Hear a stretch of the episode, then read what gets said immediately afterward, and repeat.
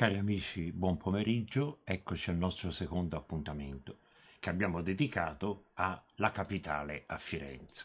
La capitale a Firenze fu solo per sei anni, dal 1865 al 1871, ma fu un momento determinante nella nostra storia. Intanto come diventò capitale?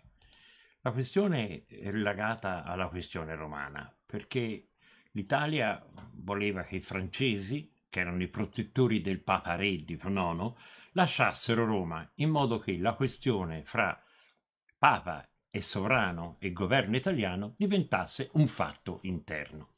Francesi, Napoleone III, grande protettore del pontefice, era disposto ad accettare questo, però in cambio di una garanzia assoluta, cioè l'impegno del governo italiano di non andare a Roma, e soprattutto di impedire che dei banditi, leggi Giuseppe Garibaldi, dovessero tentare di arrivare alla capitale. L'accordo fu fatto, ma i francesi, Napoleone III, non si fidava molto del governo italiano e allora chiese una garanzia. Dice, come faccio a provare la vostra buona fede? Questa garanzia fu trovata nella decisione di trasferire la capitale. È evidente che trasferire una capitale sovrano, corte, ministeri, magistratura, tutte quelle che sono le alte istituzioni da una città all'altra, è un, un, impegno non lieve e quindi non si fa ogni anno, ma lascia il tempo della durata.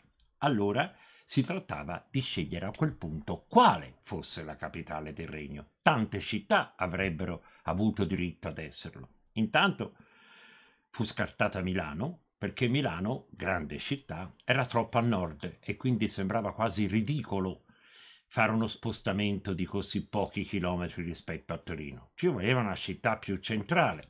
Poteva essere Bologna? No, perché Bologna era la capitale delle legazioni, cioè della capitale dei territori del Papa, e quindi diventava un'offesa al pontefice.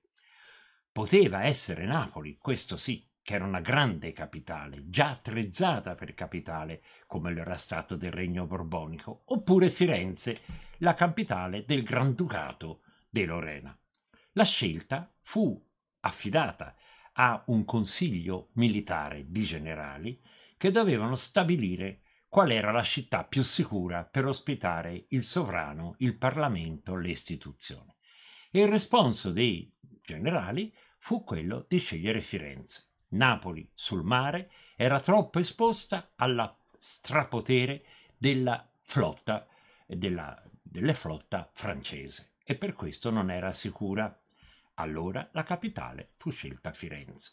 Quali furono le reazioni? A Torino ci furono incidenti con morti e feriti, perché i piemontesi erano disposti a lasciare la capitale per Roma, ma per nessun'altra città italiana.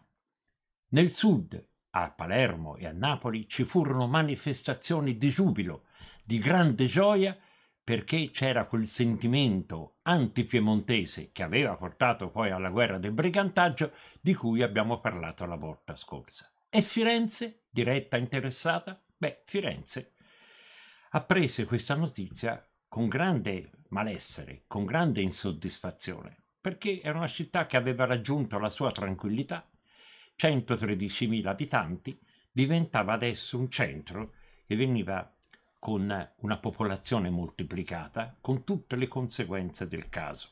Per esempio, l'aumento paroso degli affitti, dal momento che 30.000 burocrati, impiegati ministeriali, si trasferivano da Torino a Firenze appunto al seguito della capitale. Rincaravano naturalmente gli affitti, rincaravano i generi di prima necessità per cui i fiorentini appresero questa notizia e poi le conseguenze, come ebbe a dire Ricasoli, con lo stesso spirito con cui si beve una tazza di veleno. Era una tazza di veleno, ma diceva Ricasoli, bisogna ingerirla perché questo è quello che ci chiede la nazione, è quello che ci chiede l'Italia in questo momento. Gino Capponi, con un'immagine particolarmente efficace, per trasmettere quello che era lo spirito di Fiorentini, disse Firenze si accinge ad essere capitale con lo stesso animo con cui una fanciulla senza amore si accinge a perdere la verginità. la capitale venne a Firenze. La città fu stravolta perché si dovettero trovare le sedi che non c'erano, si dovettero costruire, come le scuderie per contentare il sovrano, che stava a Palazzo Pitti, si dovettero fare interi quartieri per la cresciuta popolazione, penso al quartiere della Mattonaia, nella zona di Piazza d'Azeglio, e soprattutto fu uh, distrutto le mura della città per dare spazio e creare i viali attraverso l'opera del Poggi che la completò con quel capolavoro che è il piazzale Michelangelo in omaggio al difensore delle libertà fiorentine dell'assedio del 1530. Sei anni la capitale sta a Firenze.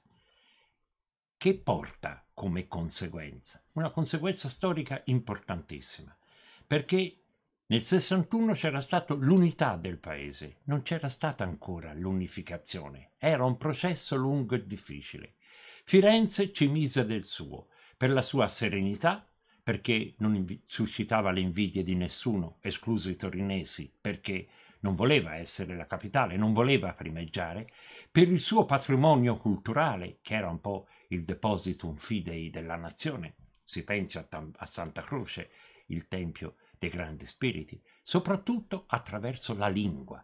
La lingua era l'elemento unificante di un paese costellato di dialetti. Non a caso nel 1868 eh, Alessandro Manzoni, sulla nuova antologia rivista nata a Firenze durante la capitale, scrisse che o si parlava tutti toscano oppure rinunciamo a risolvere i problemi perché non riusciremo nemmeno ad intenderci ed auspicò di fare un vocabolario, che poi sarà fatto, un vocabolario della lingua toscana, del ben parlante fiorentino che diventava la lingua italiana. Dopo sei anni, dopo la presa di Roma, la breccia di Porta Pia, lo scontro con i papalini, con Napoleone III che era caduto nello scontro con i prussiani e quindi c'era la via libera per andare a Roma, i bersaglieri entrano in Roma. Dopo ci andrà nel 71 anche il governo, una volta fatto la legge di Guarentice, e Firenze che fa? Firenze esulta.